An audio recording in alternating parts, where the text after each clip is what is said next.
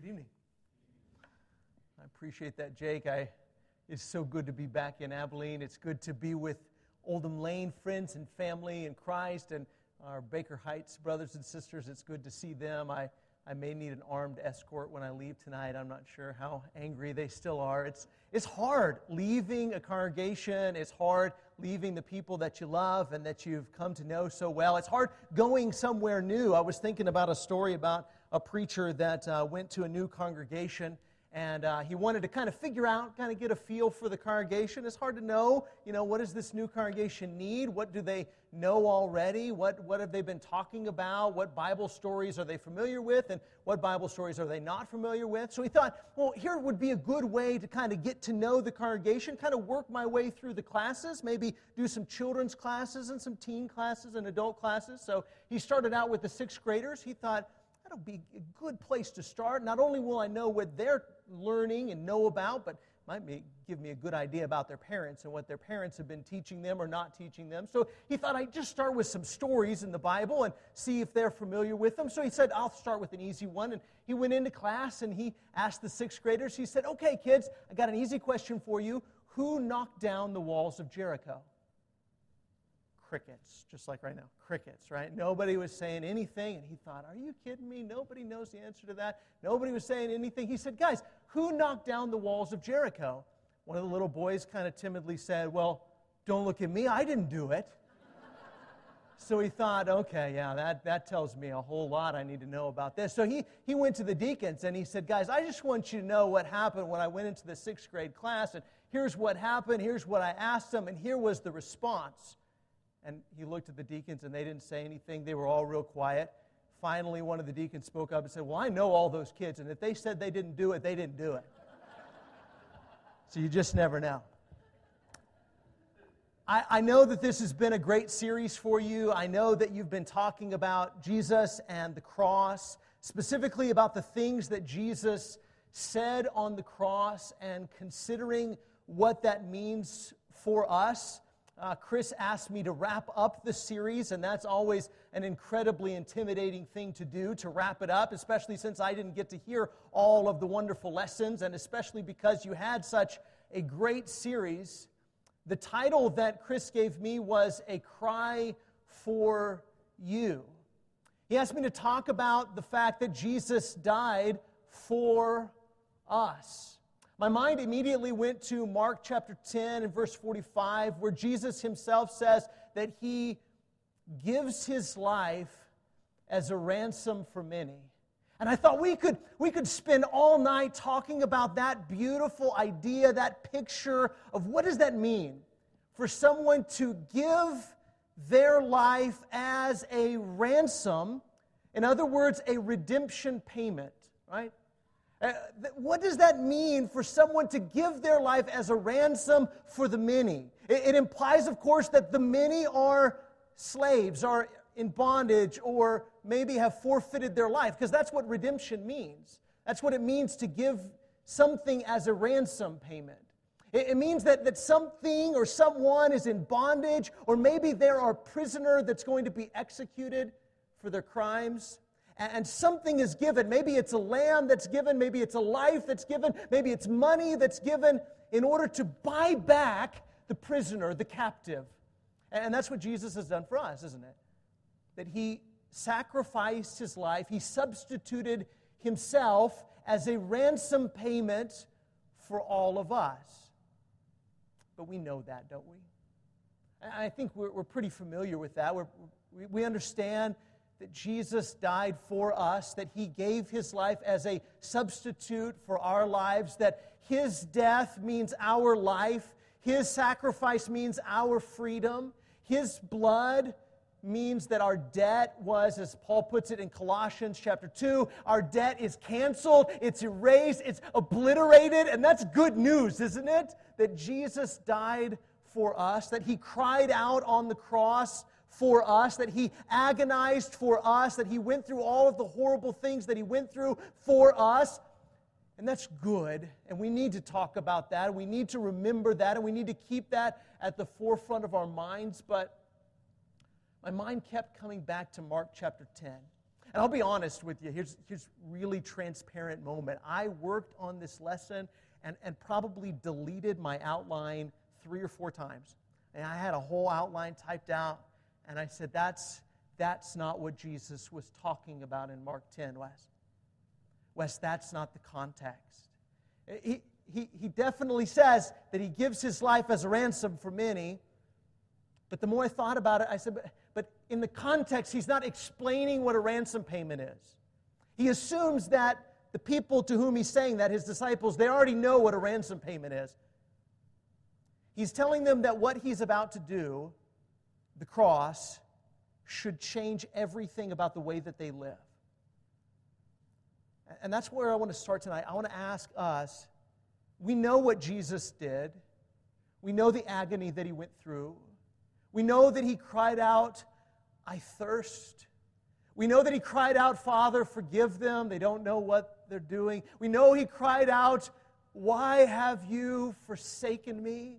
We know the horrible agony that he went through on the cross. We know how he struggled to breathe and how he pushed himself up on the nails in his feet so that he could say the words that he said. And we know that he did it for us. And we know that because of Jesus and the cross, we can be ransomed, we can be redeemed, we can be saved. But how much does the cross change your everyday life? How much do you think about the cross every day where you say, you know what, because of the cross, I need to do things this way? I, I want to do things that way, but because of Jesus and the cross, I'm going to do things this way. How often does the cross change the way that you treat people? How often does the cross change the way you treat your spouse? How often does the cross affect the way you treat your neighbor? How often does the cross affect the way you treat your enemies?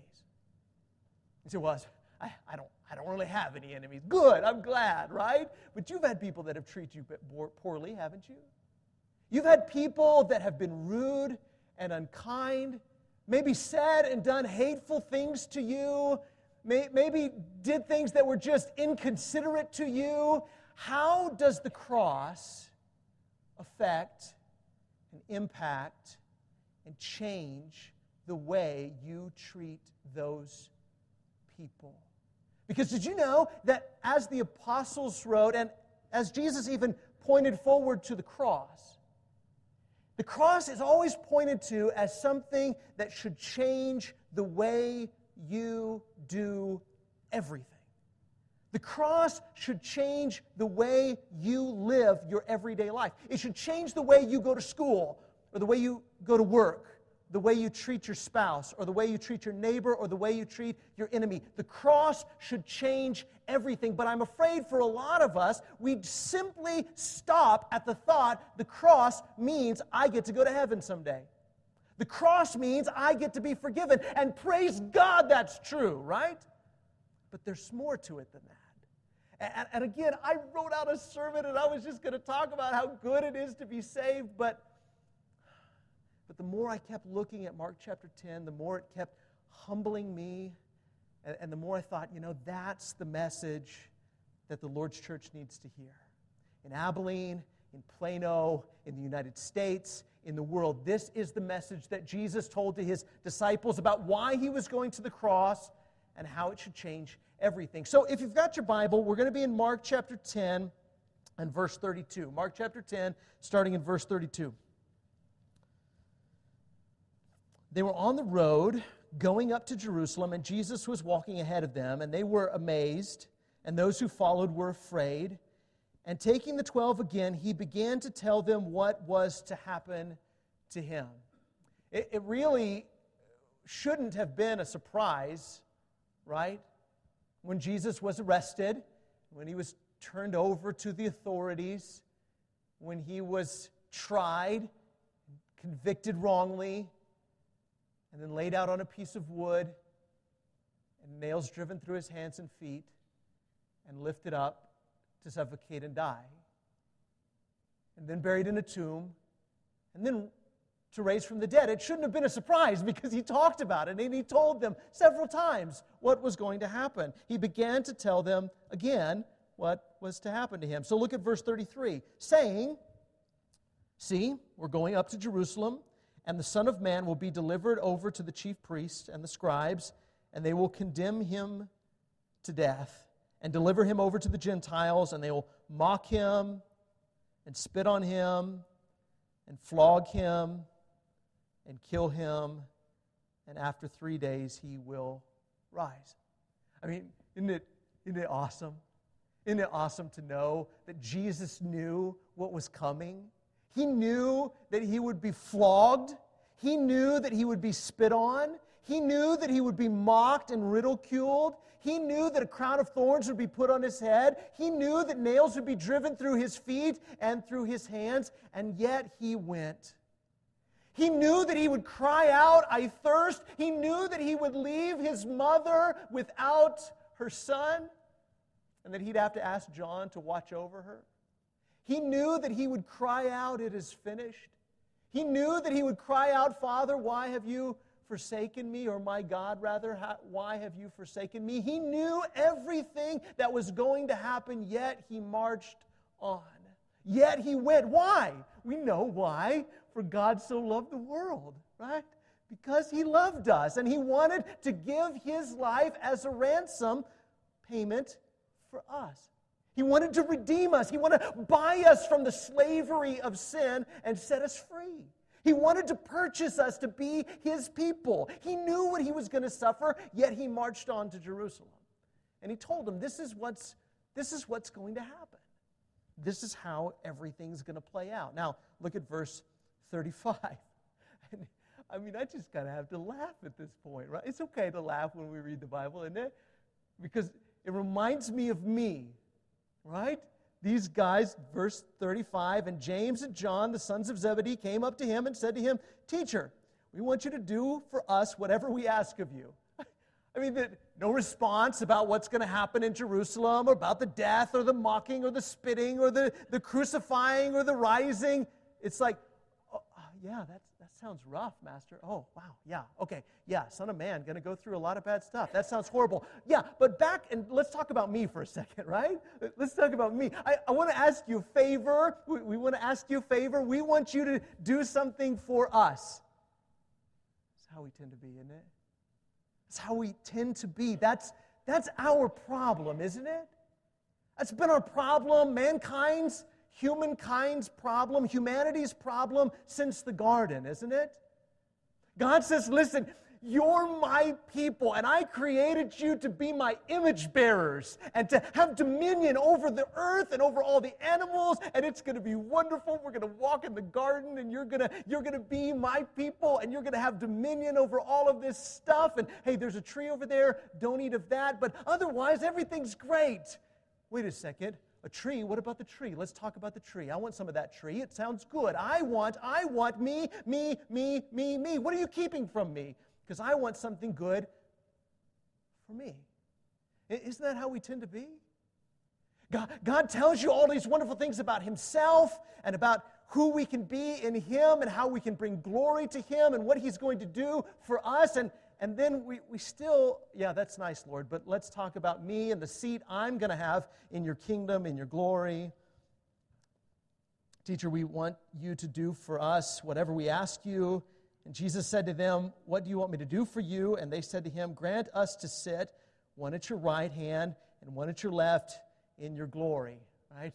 We want better seats than everybody else. We want the good seats, right? You, I know those other 10 guys are back there, but uh, Lord, if you could uh, see that we get the best seats because we're, we're kind of the best ones, you know. I don't want to say anything bad about Peter because he might hear me, but I'm a little bit better than Peter. And I'd really like if you could arrange things. And Matthew's gospel even says Mama has a hand in this, right? In asking for these seats in the right and the left. Oh, how self absorbed, how self centered how selfish we can be, can't we? Not concerned about anybody else, not concerned about where they're going to sit, not, gonna, not concerned about their honor, not concerned about them at all, but concerned about me. I want to make sure I've got a good seat. I, I want to make sure that I have authority. I want to make sure that I have power. I want to make sure that I get to call some shots. I want to make sure that when the ladder is there, I got a pretty high rung on the ladder because I think I deserve that, right? I want one of the best seats in the house. I want one of the best seats in the kingdom. I want to be able to call some of the shots. I want a place of leadership. I want a place of authority. Verse 39, or sorry, verse 38. Jesus said to them, You, don't, you do not know what you're asking. Are you able to drink the cup that I drink, or to be baptized with the baptism with which I am baptized? Oh, what's he talking about? His death, his suffering, his agony, his crying out, what's about to happen. Are, are you able to go through that? Do you want to be immersed in the suffering in which I'm about to be immersed? Do you, you really think you can drink the cup that I'm about to drink? That you would have the audacity to ask for such a seat? Do you really think you could do that or go through what I'm about to go through? Verse 39. And they said, We're, we're able. Yeah, absolutely. Sign us up. That'd be great. Yes, whatever it is you're drinking, Lord, I want a cup of it. Whatever it is you're going to be baptized with, I want to be baptized with the same thing because I want a good seat for myself. And Jesus said to them, The cup that I drink, you will drink and the baptize, baptism with which I am baptized, you will be baptized. You will go through similar suffering and pain and death. But to sit at my right hand or at my left, it's not mine to grant, but it is for those for whom it has been prepared. Now look at verse 41. And when the ten heard it, right, now they, wait, what wait, wait, what's going on here? James and John doing what? They're asking for what? They want to sit where? They, I cannot believe they would have the audacity to do such a thing. They, and they sent their mom to have a part of this? I, I can't believe that they would do that. When the ten heard of it, they began to be indignant at James and John, and Jesus called them to him and said to them, Now, again, uh, remember the context of what's going on, the way that Mark has laid this out for us here is that Jesus has just explained what he's about to do, what he's about to endure, what he's about to suffer, and all these guys can think about is themselves.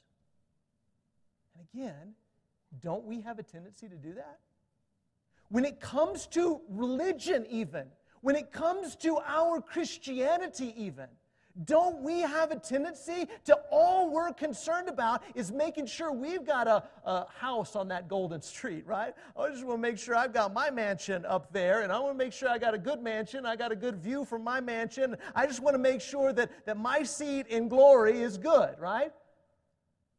So easy to be consumed with whether that's from a materialistic standpoint, and we just want to be comfortable, we just want to have pleasure, we just want to enjoy ourselves, and we're just absorbed and centered on and thinking about and chasing after selfish things, or even when it comes to religious things, we're simply consumed with ourselves. Even as it centers around Jesus, even as it centers around their discipleship, it's still about them. And how often are we guilty of the same thing? Here, Jesus is talking about his death and what he's going through, and all they can think about is their seat in the kingdom. But how often do we do the same thing? When the subject of the cross comes up, when it, the subject of the blood comes up, when the subject of Jesus' suffering and his death come up, we think, yeah, that means I get a good seat, right? And again, we have a tendency to simply think about what that means for the benefits to me. We have a tendency to be at the center of all of our thinking. Jesus called them to him and said to them, You know that those who are considered rulers of the Gentiles lord it over them, and their great ones exercise authority over them. You see, over, over, top, top rung, right? And, and it, it's amazing. I mean, nothing's changed, has it? We still tend to think of leadership this way, right? We still tend to think of greatness this way. the guy at the top, right? The guy that has the gold makes the rules, right? The guy that's on the top of the pyramid, the guy that's at the top of the ladder, the guy that's climbed the mountain. He's the top dog. He's the big cheese. He calls the shots. That's the seat I want to have, right? I want to be able to lord it over somebody, right? I want to be able to tell somebody what to do. I want to be the one that other people look at and say, wow, that's, that's an important guy right there, or that's an important lady right there. Nothing's changed. In the Gentile world, right? It's still the way it is in the world. Those who are great, those who are considered rulers, lord it over them, exercise authority over them. That's the way the world is structured. The most important people are on. Wait, that was a question. No, that wasn't rhetorical. I know I tricked you. But the most important people in the world are on top, right? That's the way the world thinks of things. They're over other people. And that's what the disciples want. They want a seat at the top.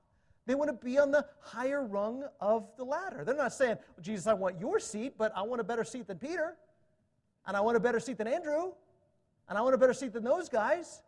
I want to make sure that I get to be on at least your right or your left, one way or the other. I'm good, so long as it's better than so and so so long as I'm greater than so and so, so long as I'm seen as more successful than so and so.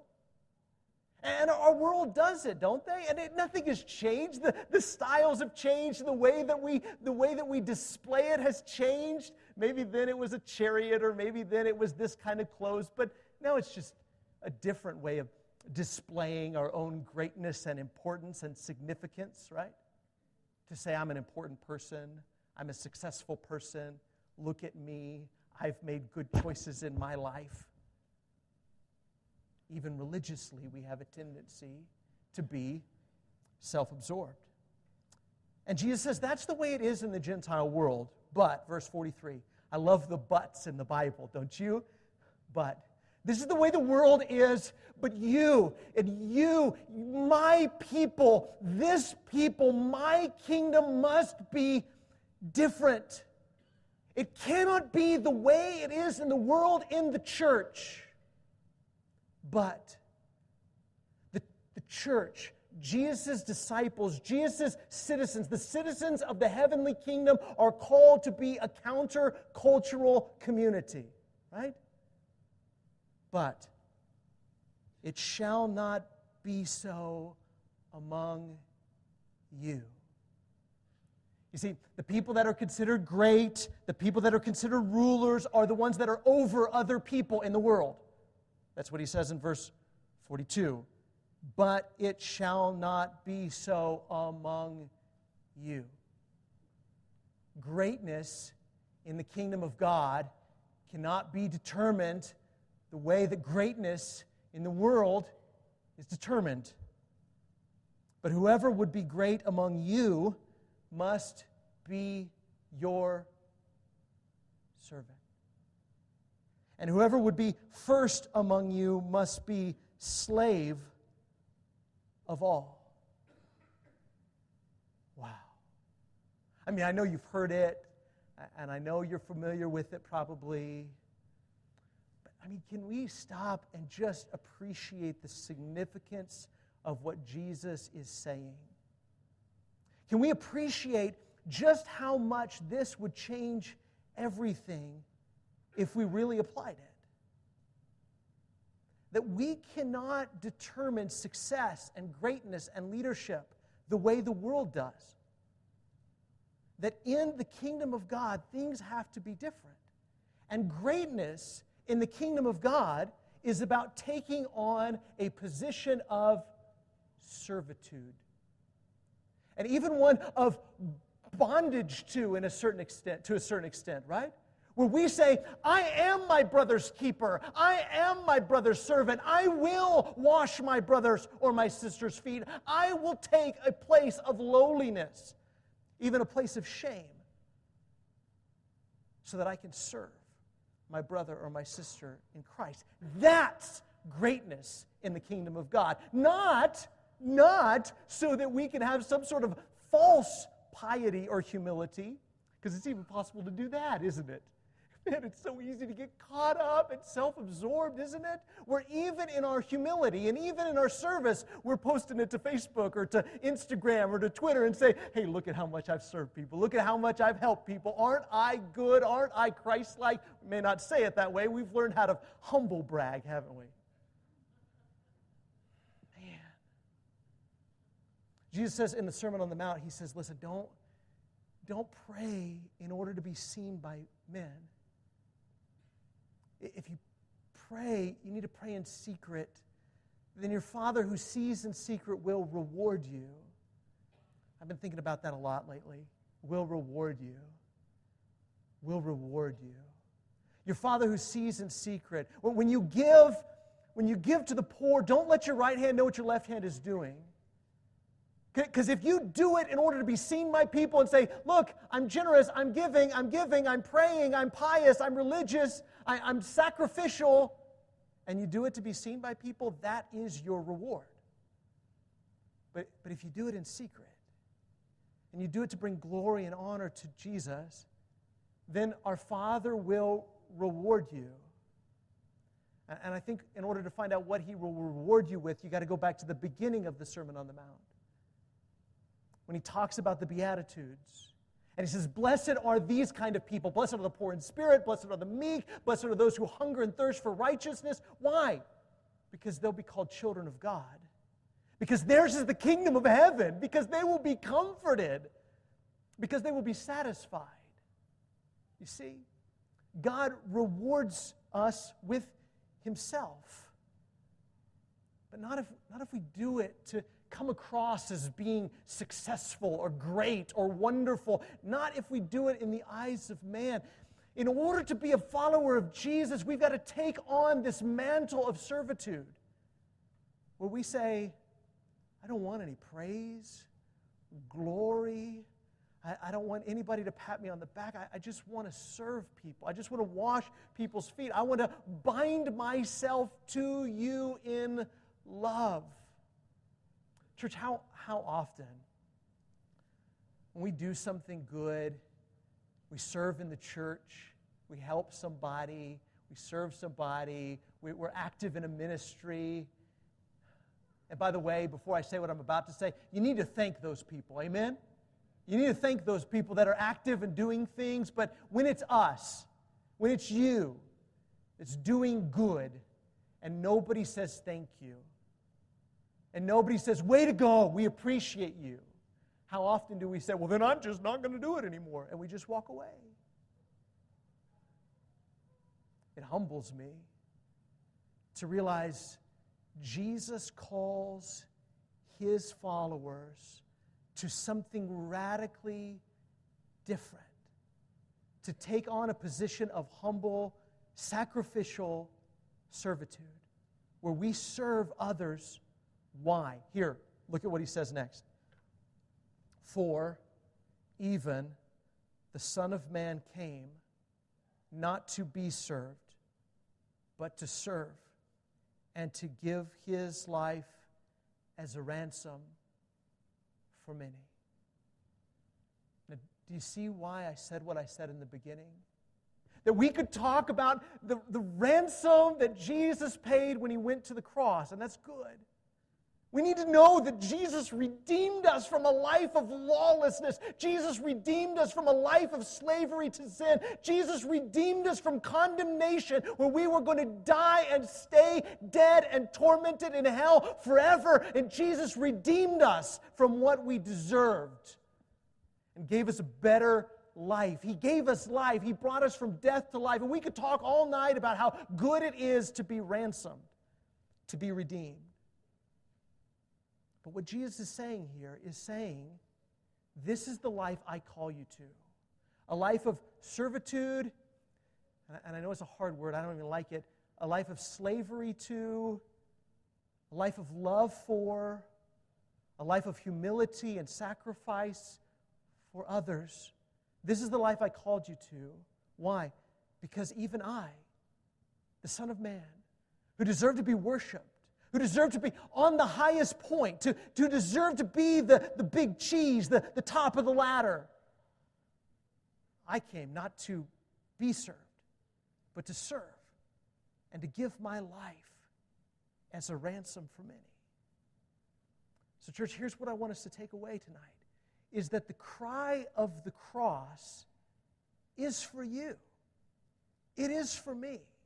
It is for our redemption, but it's also for our imitation. Do you see that? Isn't that what Jesus is saying?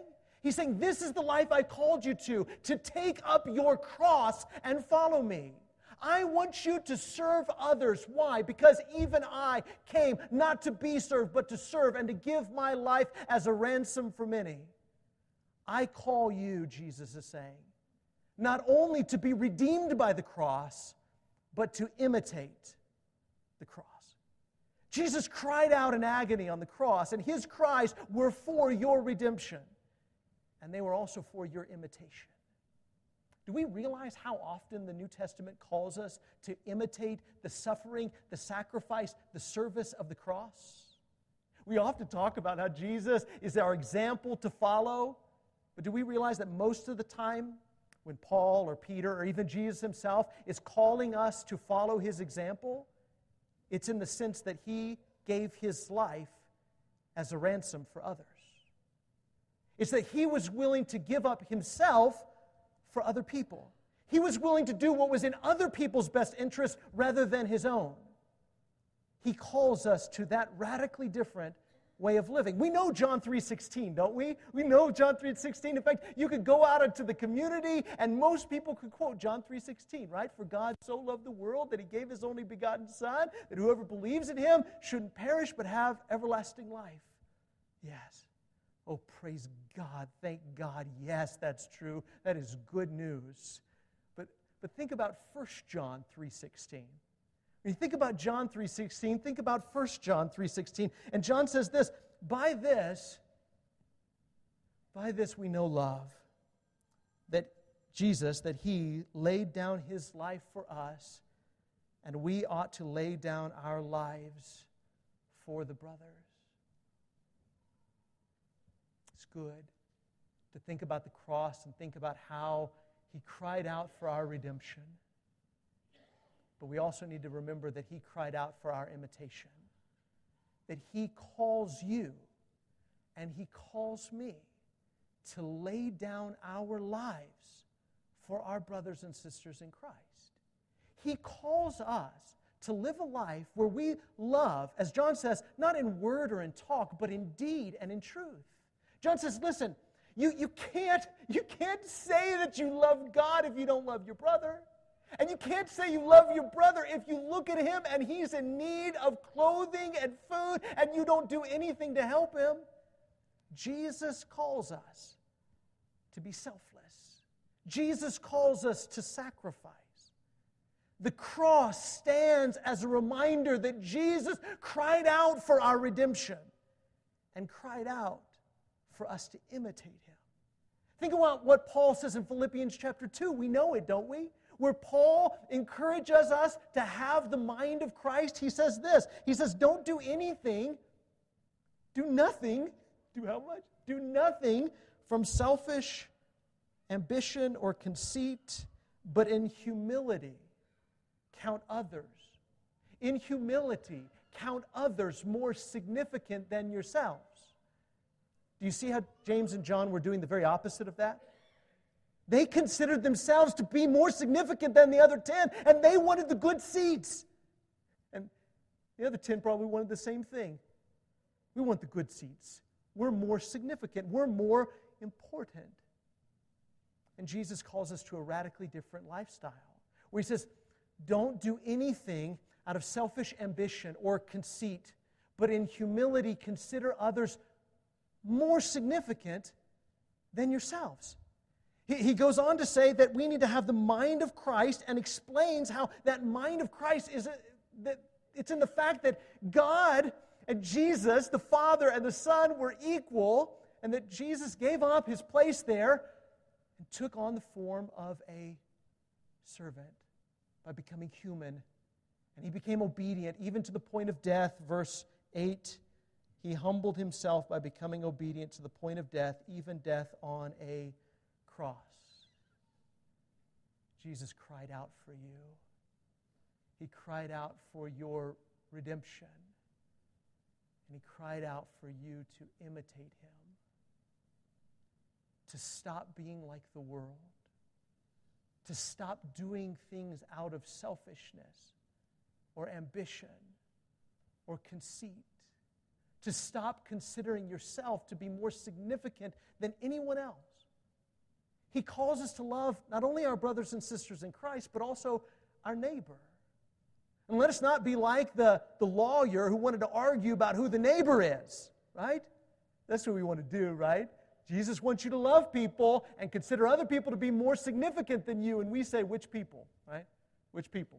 Some people I'll do that for. I don't know about everybody. And so he tells the story of the Good Samaritan to remind you to be a neighbor to everybody. And Jesus not only calls us to love our brothers and sisters and to live this kind of radically different, sacrificial service type of love for our brothers and sisters in Christ and for our neighbors, but even radically so to our enemies and those who hate you and despise you and persecute you. And Paul, Paul writes in Romans chapter 12 if your enemy is hungry, feed him. If he's thirsty, give him something to drink. This is what it looks like to live out the cross because you don't get the redemption of the cross without the imitation of the cross. Even Peter in 1 Peter chapter 2 and verse 21, for to this you have been called because Christ also suffered for you, leaving you an example that you might follow in his steps, willing to suffer, to love. Jesus calls us to break the cycle. Do we see a world that's consumed with selfishness? Do we see a world that's consumed with self interest? Jesus calls us to be radically different. It's been wonderful the last few days, in spite of the horrible, horrible things going on with the hurricane, to see selflessness, sacrifice, love, service to others that's good, isn't it? And the whole world can applaud that and say, That's good. And Jesus calls you and I to live out that kind of service daily. Jesus cried out for you. Jesus cried out for the many. He gave his life as a ransom for many for our redemption and also for our imitation. I don't know about you, church, but I need to I need to make some changes in my life. I need to not only appreciate the cross for its redemption value, I need to appreciate the cross for its imitation value. I need to make some bigger sacrifices. I need to love others more than I love myself. I need to consider them more significant than I do myself. I need to live out the life of service that Jesus called us to. I need to take up my cross and follow him. Maybe there's somebody here tonight that hasn't begun that journey yet. That's what baptism is, isn't it? It's a commitment to this lifestyle. It's a commitment to saying, I'm dead to that way of living. Not only do I want to be forgiven of my sins, but I want to be united with Jesus in baptism. I want to be raised up to walk in newness of life, Romans chapter 6. And maybe you haven't made that pledge, that commitment, that appeal to God for a clean conscience yet, and you want to start that journey tonight and become a part of the people that are called to this radically different lifestyle. Or maybe we can just encourage you or pray for you. We're here to help you any way we can. Won't you come forward as we stand and sing?